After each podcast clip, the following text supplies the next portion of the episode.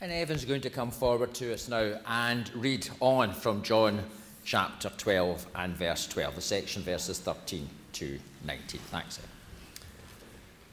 I'll start back again because my version has it all as one sentence. On the next day, the large crowd who had come to the feast, when they heard that Jesus was coming to Jerusalem, took the branches of the palm trees and went out to meet him and began to shout, "Hosanna! Blessed is he who comes in the name of the Lord, even the King of Israel." Jesus, finding a young donkey, sat on it, as it is written, "Fear not, daughter of Zion. Behold, your king is coming, seated on a donkey's colt." These things his disciples did not understand at the first, but when Jesus was glorified, then they remembered that these things were written of him, and that they had done these things to him. So the people who were with him when he called Lazarus out of the tomb and raised him from the dead continued to testify about him. For this reason also the people went and met him, because they heard that he had performed this sign. So the Pharisees said to one another, "You see that you are not doing any good. Look, the world has gone after him."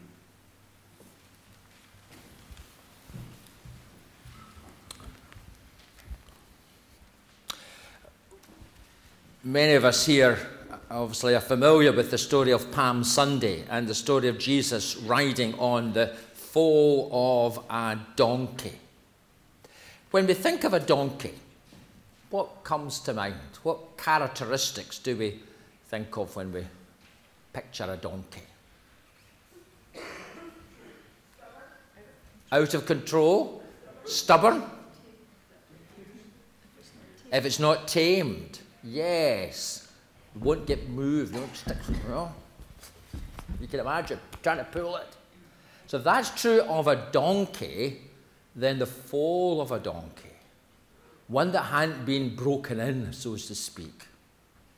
Well, you can imagine.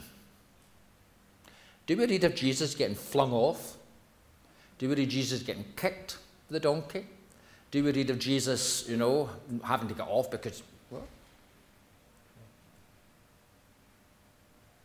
Even creation, the foal of a donkey, recognized who he was.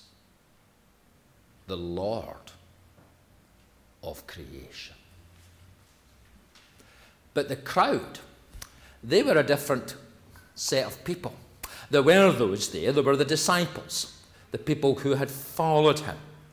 And the people who were very faithful in many ways, although as the story of Holy Week unfolds, and as we were very moving, I was very encouraged that we remembered that story of Jesus telling Peter that the cock would crow and they would deny him three times before that.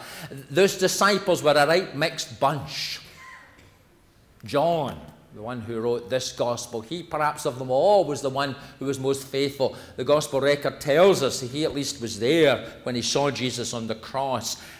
The quieter one, the one that tended maybe to think a wee bit more and maybe to listen a wee bit more, hence the reason why John has things within his gospel that the other gospel writers don't have. Sometimes, what is it, we've got one mouth but two ears. Maybe we need to listen sometimes rather than talk.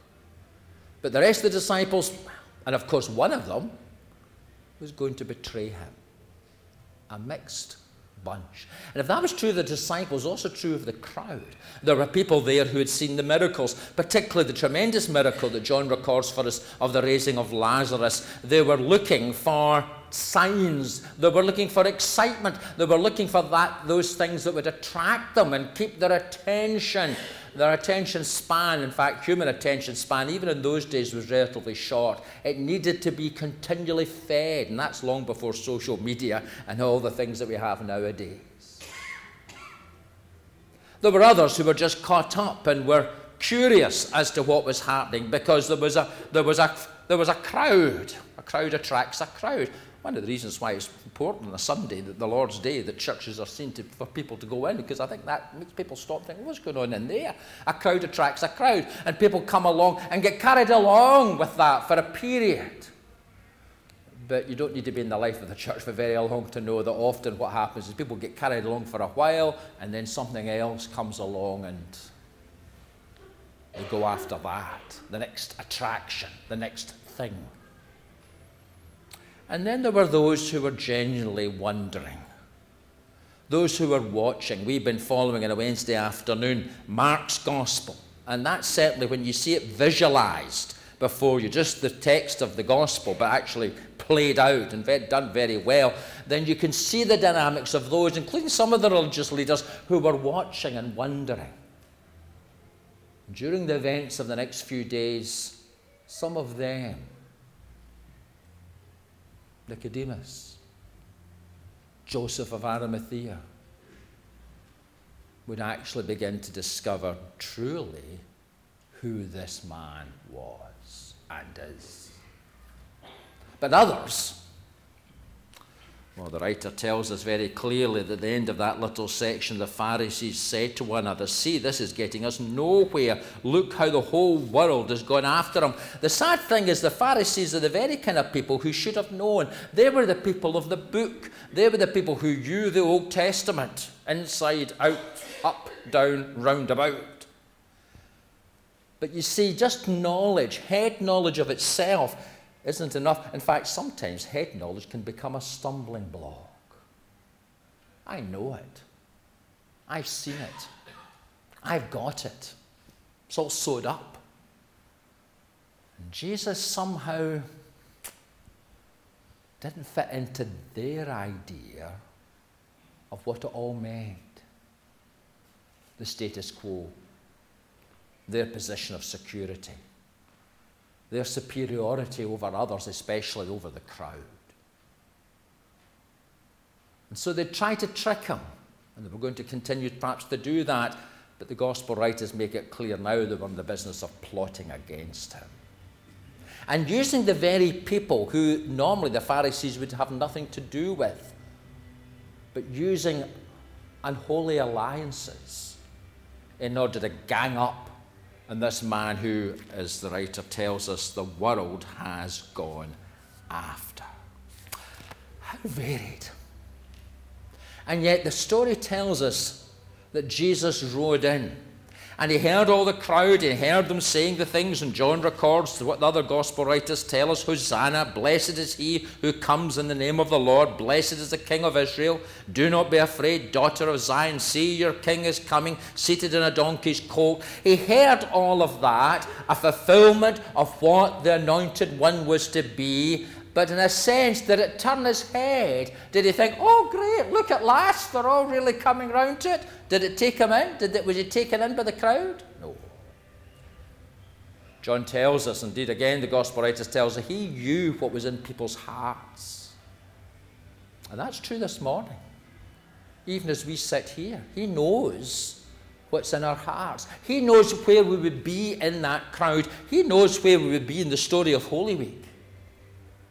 Ranging from the John who stood and wondered and wept, to the Peter who denied and recognized his own failure, to those who had been following the crowd but then shouted for his death, to those who drifted on to some new interest.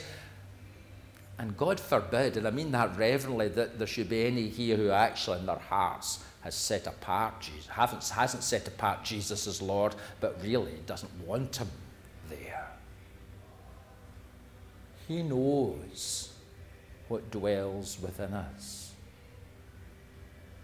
But all the gospel writers tell us he set his face resolutely to Jerusalem and to the cross, not swayed by public opinion or by the challenges of the flesh and of the body,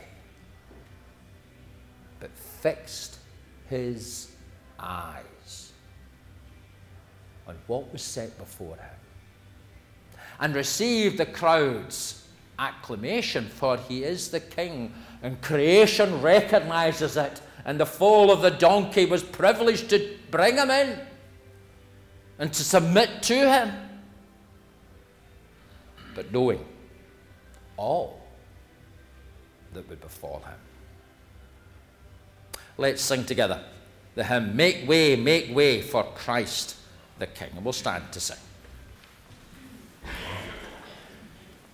And from verse twenty, "Now there were some Greeks among those who were going up to worship at the feast. These then came to Philip, who was from Bethsaida of Galilee, and began to ask him, saying, 'Sir, we wish to see Jesus.' Philip came and told Andrew. Andrew and Philip came and told Jesus.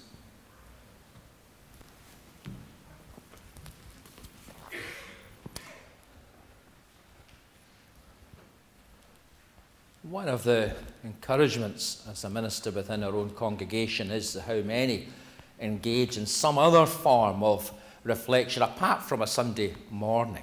And obviously that's our main service of public worship, but those who come during the week, and I found in that quite a more reflective devotional. In some ways, you're, you're sitting listening and you're engaging in that kind of way. Those who come to the fellowship groups, the various fellowship groups we run, and the conversations, and I certainly find them always very stimulating and, and, and helpful. And, and on Wednesday and Thursday night at the, the men's group that meets at the manse, we were talking, and Evan actually was very ably leading us through a, a reflection of what it is to be filled with the Spirit. But uh, as usual, it was very good. He kept us in line. We, you know, it was like you tend to sometimes wander a wee bit into the, you know, into the grass. Um, but we were talking about society, very rightly so. And what does it mean to be a Christian? Yes, filled and, and in tune with God in our contemporary society, and the many challenges that our society faces. And, and it's almost week by week we hear of things and we see of things that must cause us to wonder how we need God's Spirit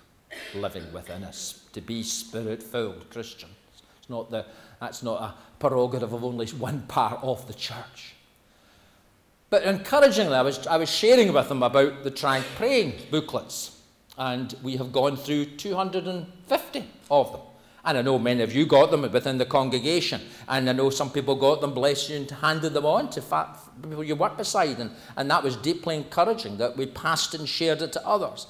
But many others have gone from the wee box at the front of the church, in the gate. And not just them, and really this week in particular, because we'd run out of them, which is a good sign, and Janice has kindly ordered another box of another one hundred. And we debated whether we should maybe get fifty or one hundred, and I thought, well, they don't go out of date, does it? The call to praise never goes out of date.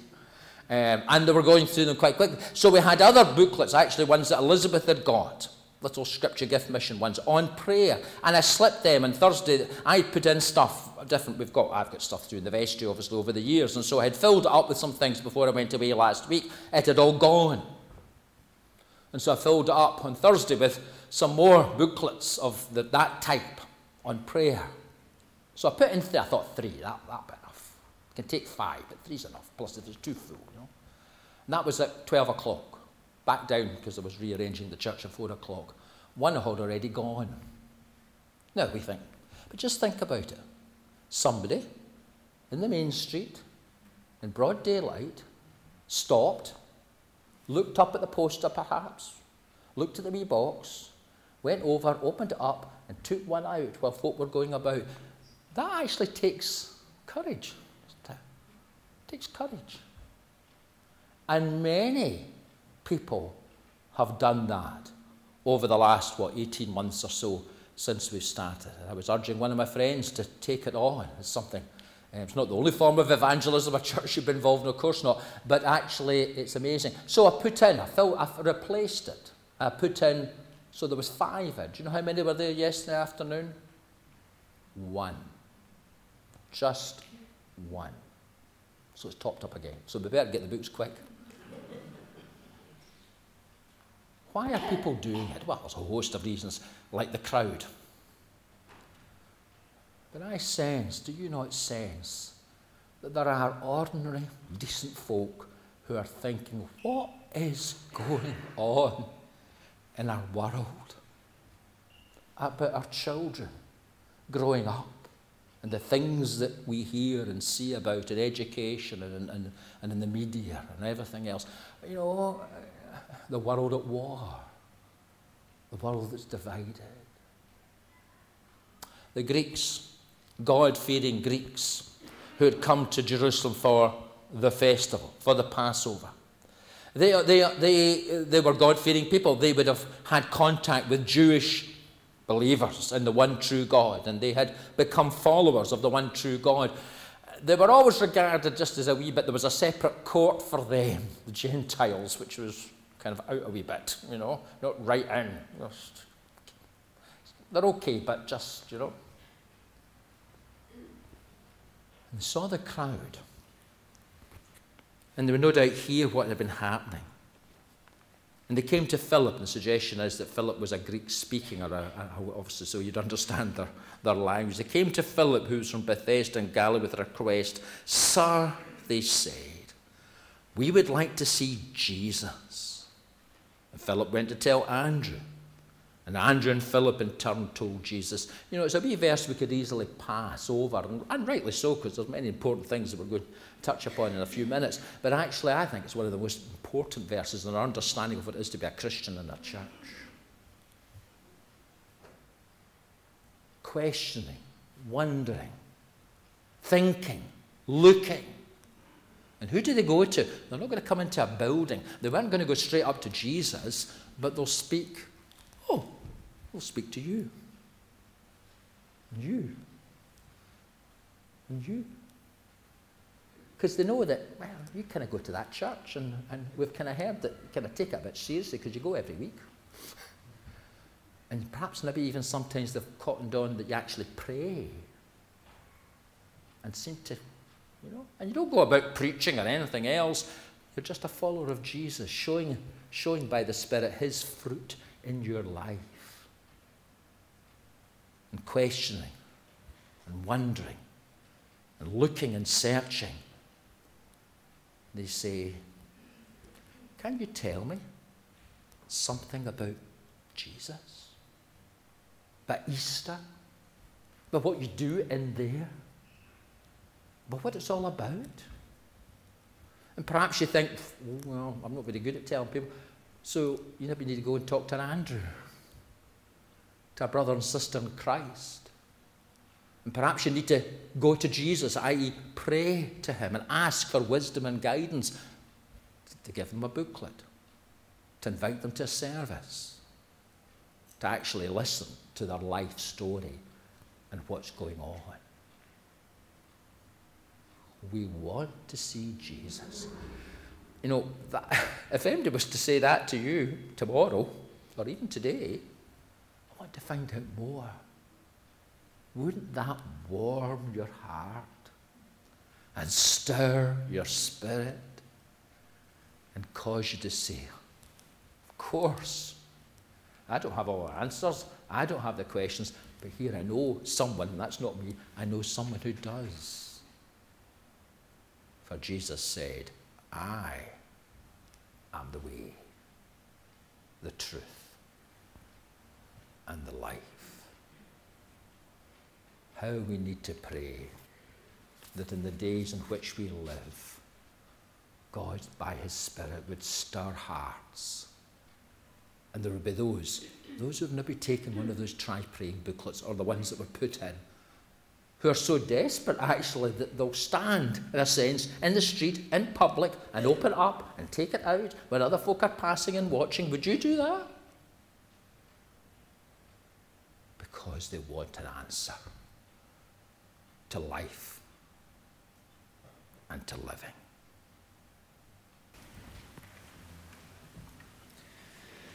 And Jesus answered them, saying, the hour has come for the Son of Man to be glorified. Truly, truly I say to you, unless a grain of wheat falls into the earth and dies, it remains alone. But if it dies, it bears much fruit. He who loves his life loses it, and he who hates his life in this world will keep it to life eternal. If anyone serves me, he must follow me, and where I am, there my servant will be also. If anyone serves me, the Father will honor him. Now my soul is become troubled. And what shall I say? Father, save me from this hour. But for this purpose I came to this hour. Father, glorify your name. Then a voice came out of heaven. I have both glorified it and will glorify it again. So the crowd of people who stood by and heard it were saying that it had thundered. Others were saying, an angel has spoken to him. Jesus answered and said, this voice has not come for my sake, but for your sakes. Now judgment is upon this world. Now the ruler of this world will be cast out. And I, if I am lifted up from the earth, will draw all men to myself. But he was saying this to indicate the kind of death by which he was to die. The crowd then answered him, we have heard out of the law that the Christ is to remain forever. And how can you say, the Son of Man must be lifted up? Who is this Son of Man? So Jesus said to them, for a little while longer the light is among you. Walk while you have the light, so the darkness will not overtake you. He who walks in the darkness does not know where he goes. While you have the light, believe in the light, so that you may become sons of light. These things Jesus spoke. And he went away and hid himself from them.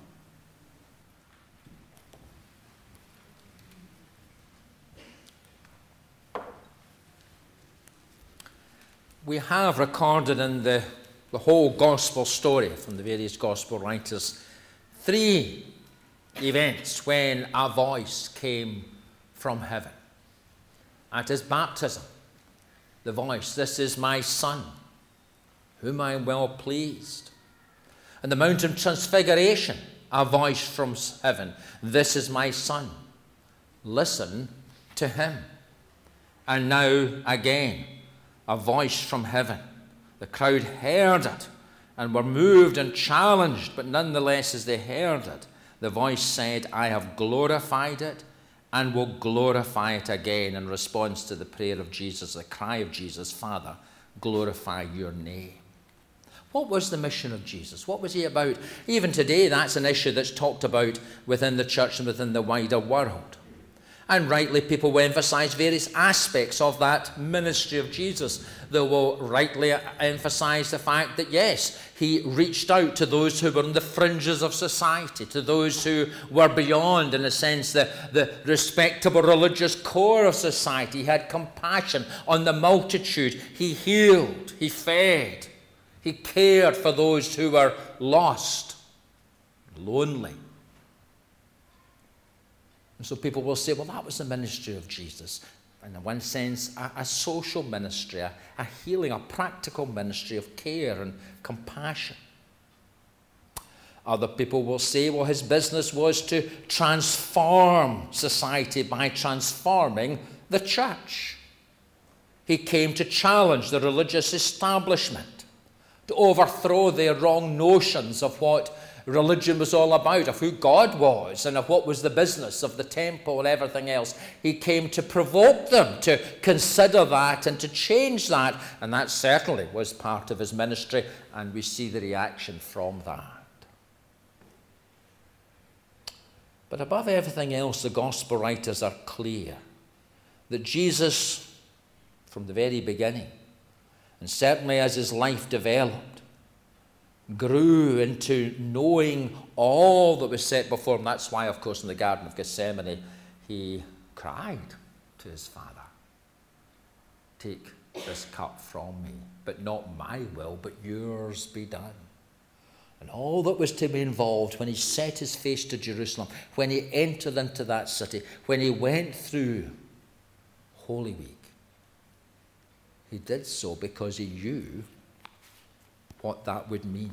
And he makes that very clear here, as Evan read to us. The hour has come for the Son of Man to be glorified. Very truly I tell you, unless a kernel of wheat falls to the ground and dies, it remains only a single seed. But if it dies, it produces many seeds. Anyone who loves their life will lose it. Anyone who hates their life in this world will keep it for eternity. Whoever serves me must follow him. And where I am, my servant also will be. My Father will honour the one who serves me.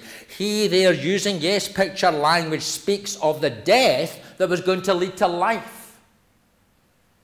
The death that was going to lead to, yes, an impact in the world far beyond purely challenging a religious establishment or, yes, dare I say, feeding the hungry.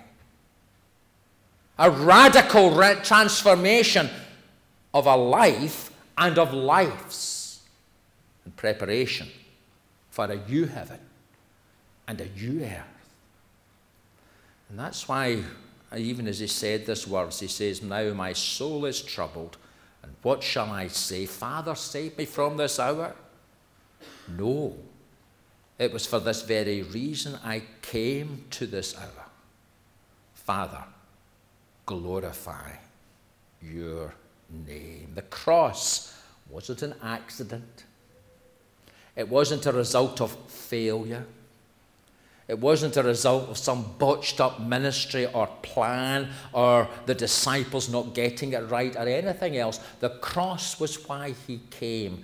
Remember the baby, the shepherds, the lamb, and the gold, and the frankincense, and the myrrh, and Simeon, and his prophecy that he would be set, the baby that they were carrying would be set for the rising and falling of many, and a sword would pierce your own heart too. And what's he, what, what's he to be called? He's to be called Jesus, a common enough name, but an extraordinary claim. He will save his people from their sins. It's all there. Zechariah sees the one coming riding on a foal of a donkey. The psalmist hears the echo of Jerusalem and the welcome of the King of Righteousness into the midst. Prophets foretold him. Angels beheld him. But it was ordinary punters like us that watched it all be fulfilled and flow through Holy Week. And that promise, when I am lifted up, I will draw men and women to myself. Why are you in church this morning? Well, I would hope and pray and think that for most of us, if not for all of us, we're here because we saw Jesus. Not in Jerusalem, not in Calvary, not two thousand years ago, but by the Spirit, he was revealed to us. We saw him. Yes, in his majesty, in his meekness, in the glory of who he is, but also in the brokenness that he entered into, our great high priest. We bowed the knee and we confessed our need. And we laid claim to that lamb and asked that his blood shed would be for us. I hope that's why we're here this morning. And if it's not, then it must be why you're here next Sunday. Because now is the day of salvation. Now is the light. Walk while you have the light, because there is a warning before darkness overtakes you. Believe in the light while you have the light, so that you may become a child of the light. That crowd was fickle. And there were so many different kinds of people in it. But there were those who followed that through, including the disciples. And John tells us they didn't really understand what was happening, but he does tell us only after Jesus was glorified did they realize that these things had been written about him and that these things had been done to him.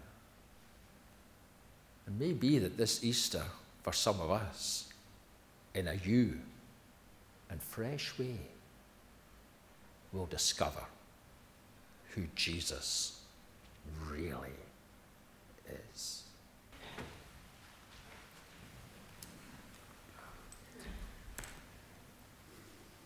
Heavenly Father, none of us can pretend to know how hard it was for you and for your son Jesus to go through that Easter week so long ago, to know fine well what you had to do and what Jesus had to sacrifice, but to willingly go and to willingly offer himself up, to know that it would glorify you, Father, and to know that it would save all of us. And Lord God, I pray as we all go through this week and we look to Easter itself, that we would be mindful that Jesus knew what was going to happen, that he knew that this was not the end of the road, but certainly the end of his time on earth, and that he would have to leave his friends and the people that he had met and cared for and loved, and to see the care that he had for his disciples and for the people around him and the people that he met and the people that he healed and fed and saved.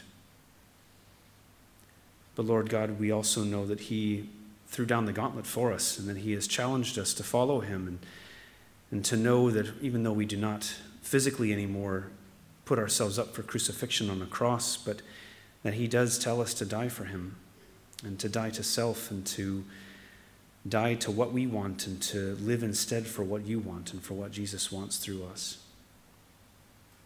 And Lord God, I pray all these things knowing that I, like any of us, would struggle to fulfill that calling, would struggle to, to meet that standard.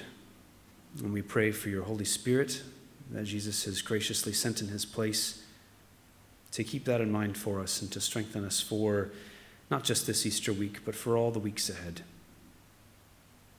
And we pray that just as Jesus did, that while we have the light of your word and the light of your Son, that we would walk as if we are in the light. For we do know where we are going, Lord. The light shows the way, even though the world walks in darkness, that we are like those who walk in the light. And we praise you and thank you in the name of Jesus Christ. Amen.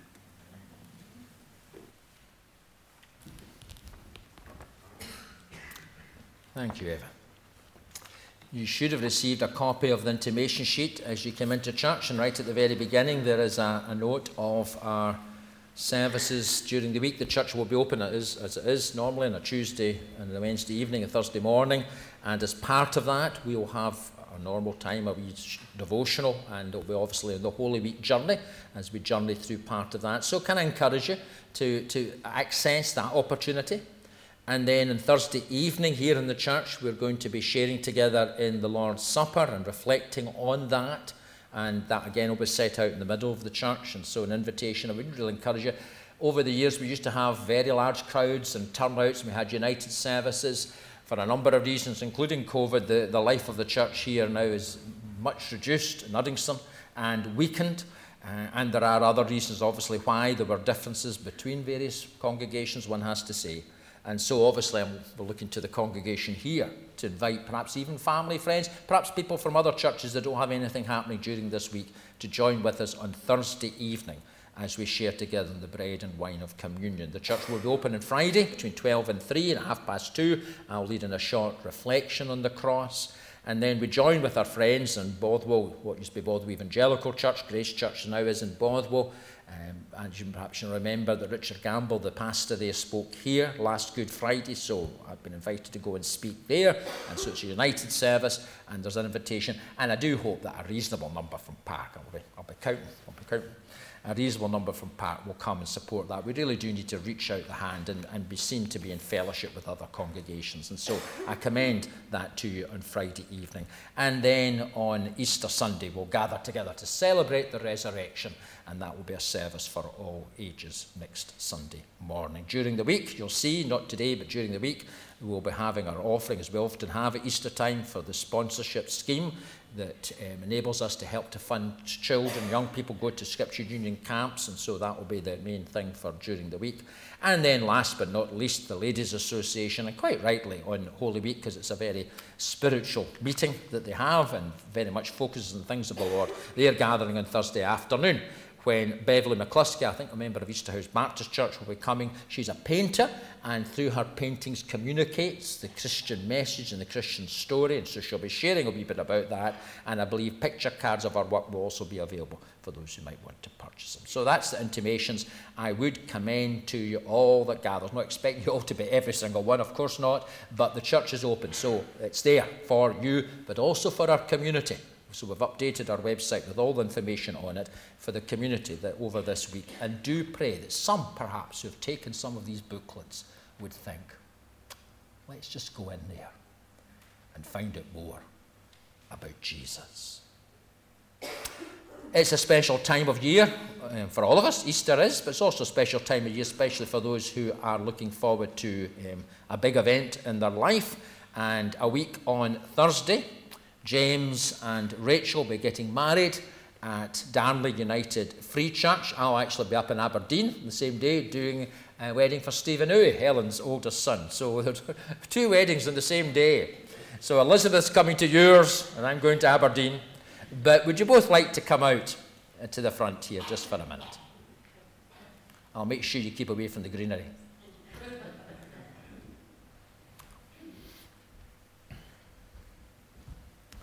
We obviously want, as a church family, to rejoice with you this coming, well, ten days or so. We've been more than ten days, not long. Are you all organised? More or less. more, more, you say more or less, and you say, well, oh, yes. I'm sure you, I'm sure you are, Rachel. Um, last Sunday, Elizabeth and I were at Kenmure Mount Vernon Church, and it was lovely to. It's always actually nice. I hope this happens eventually when I move away. It's nice, even after twenty-four years, to go back and folk actually, the ones who were there, when we were there, actually said, oh, it's lovely to see you. It's always good to leave well, so you can always go back. So even after all this time. But it reminded me, uh, and Elizabeth, that all those years ago I baptised you in Kenmure Mount Vernon Church. God's been faithful to you and to your family over many years, and he brought Rachel across your path, a fine Christian woman and a fine family who are very committed to the Lord and to his work in Darnley. I do believe she's headhunted you for Darnley. Well, our loss will be their gain, James, and just you remember that. Our loss will be their gain. And we do, and we will assure you of our love and prayers, not just for your wedding, but for your life together. You're living in East Kilbride, East Kilbride yeah. and um, you never know, a house might come up in Uddingston sometime, um, or even Broomhouse, Broomhouse, yes. But wherever you live, I know you both want to serve the Lord. You met each other through U F things, but also through Scripture Union camps. Elizabeth's laid up this morning, but um, she's not well again, unfortunately, but she would like to have been very much so, because that was part of the way in which you connected with each other. God uses these things to bring one another and, and our life's partner across our paths. So we rejoice with you, and we commend you both to the Lord. Let's stand as we pray for this couple, and also for Stephen and Sophie. God our Father, we do thank you for what it means to be a church family. And that certainly, again, came home to me and Elizabeth just last Sunday, as we joined with the folks at Kenmure Mount Vernon. And we thank you that whatever the label is, or the geographical locality is of the church, that in Jesus Christ we are part of the one church of God. And so we rejoice in fellowship. And we rejoice as we see our children grow up and remain within the Lord and within the faith. I thank you for my own family and for the blessing of that. And we thank you for James and for Rachel, and of how, as they've been brought up within a Christian home, they have owned the Lord for themselves and serve him. And Lord, particularly we thank you for all the years of service that James has done within Connect, the technical team, helping out in holiday clubs, and just been willing to be a pair of hands offered to you and to your people here. And we thank you for that. And we thank you for Rachel's life of service within her own congregation. We thank you for their life of service within their different callings and work. And we thank you that as they come together, you will use them as a couple to be a blessing to others in Darnley and in wherever else they may be and worship and serve. And so we commend them to you as a couple. We ask that as they're married a week on Thursday, they would know in a very real sense your hand of blessing on their life together. That as they go on to know each other, to grow and to deepen in their love for each other, as they explore all that marriage will bring to them and that life together means for them. So we ask, O Holy Spirit, that you would sanctify their union and seal them together in the Lord and in your ways in the days that lie ahead. And so we commend them to you. We think too of Stephen and Sophie. They're being married on the same day up in Aberdeen. And we do pray your blessing upon them as well, as they too commit themselves to each other in love. Lord, we thank you for times of celebration. We rejoice with those who rejoice. And yet even in our rejoicing, we are mindful of those who are struggling and finding the way hard at this time. Enable us through that sensitivity that perhaps you alone can provide, to draw near to the weary and the worn and the sad. And so we thank you for this dear couple, and we commend them to you through Jesus Christ our Lord. Amen. Please, James, take this little gift from the church, and a card and another little gift, and also Elizabeth put together, I tell you, I never realised your hair was as long as it used to be. Tell you, yes, yes. So that would have improvements. The sh- going up a wee bit, you know, shorten it a wee bit. Yes. If he comes back in a few years' time, and he's bald, then we'll know that you're really, you know. But anyway, you're very dear to me, and to all of us here. Wish you well. A wee round of applause. There we are. Thank you, brother.